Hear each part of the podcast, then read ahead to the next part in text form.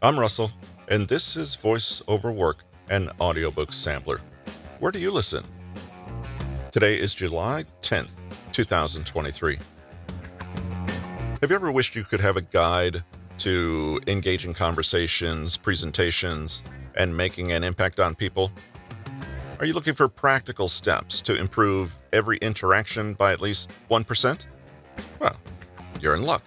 Today, How to Speak Effectively by Patrick King is, according to the author, like a field tested guide to the battlefield of social interactions.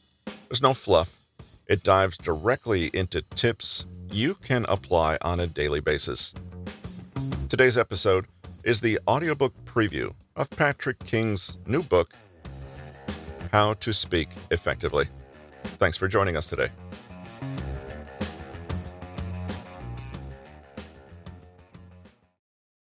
Have you ever been speaking with someone, feeling as though you're reaching them, when all of a sudden they say something that lets you know that you're both on completely different wavelengths?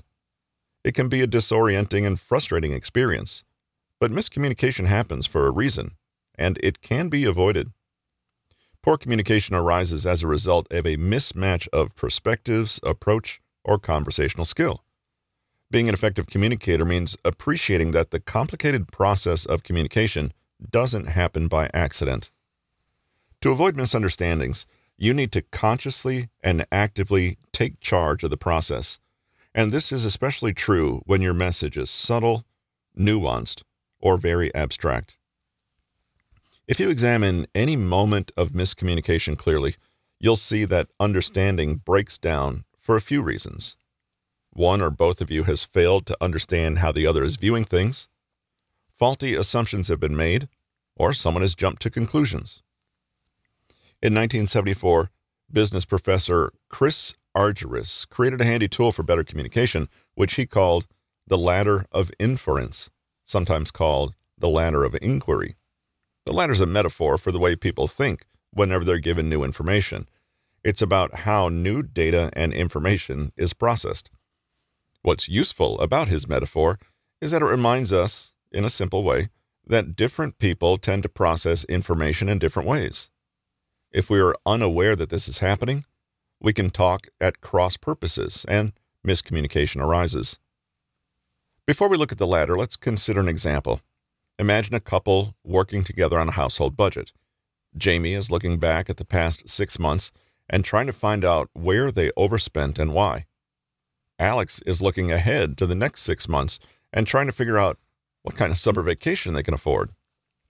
They end up having an enormous argument, with Jamie thinking that Alex is not taking money concerns seriously or taking responsibility for overspending, whereas Alex can't see why Jamie is stuck on what's in the past and can't be changed. They both find themselves saying, I'm just trying to get a handle on our financial situation. And yet, mysteriously, they also both feel that the other one is getting in the way. What's happened here? According to Argyris, communication is broken down, and it's because Jamie and Alex are on different rungs of the ladder of inference. If you've ever experienced a communication breakdown of this kind, you'll know that it can be very subtle and hard to pinpoint. Often, we're only actually aware of our assumptions, expectations, and frames of reference when they conflict with someone else's. But this is where the ladder comes in. It looks as follows Imagine a ladder with each rung gradually getting smaller from bottom to top. Actions, beliefs, conclusions, assumptions, meanings, selected data, observations. Now imagine that this ladder is standing in a big puddle of water, which we'll call the pool of observations.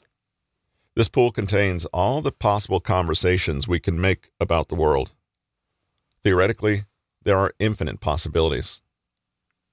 The next rung is observations. These are all the observations that you select from the candidates of potential.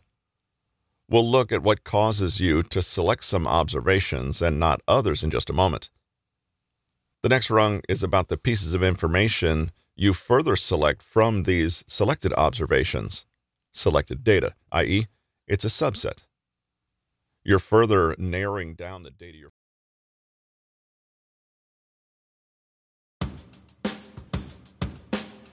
And that's it for this week's episode of Voiceover Work and Audiobook Sampler. Where do you listen? Be sure to sign up for the author's email list at bit.ly slash PK Consulting. And tune in next week for the chapter by chapter preview of this very book. See you then.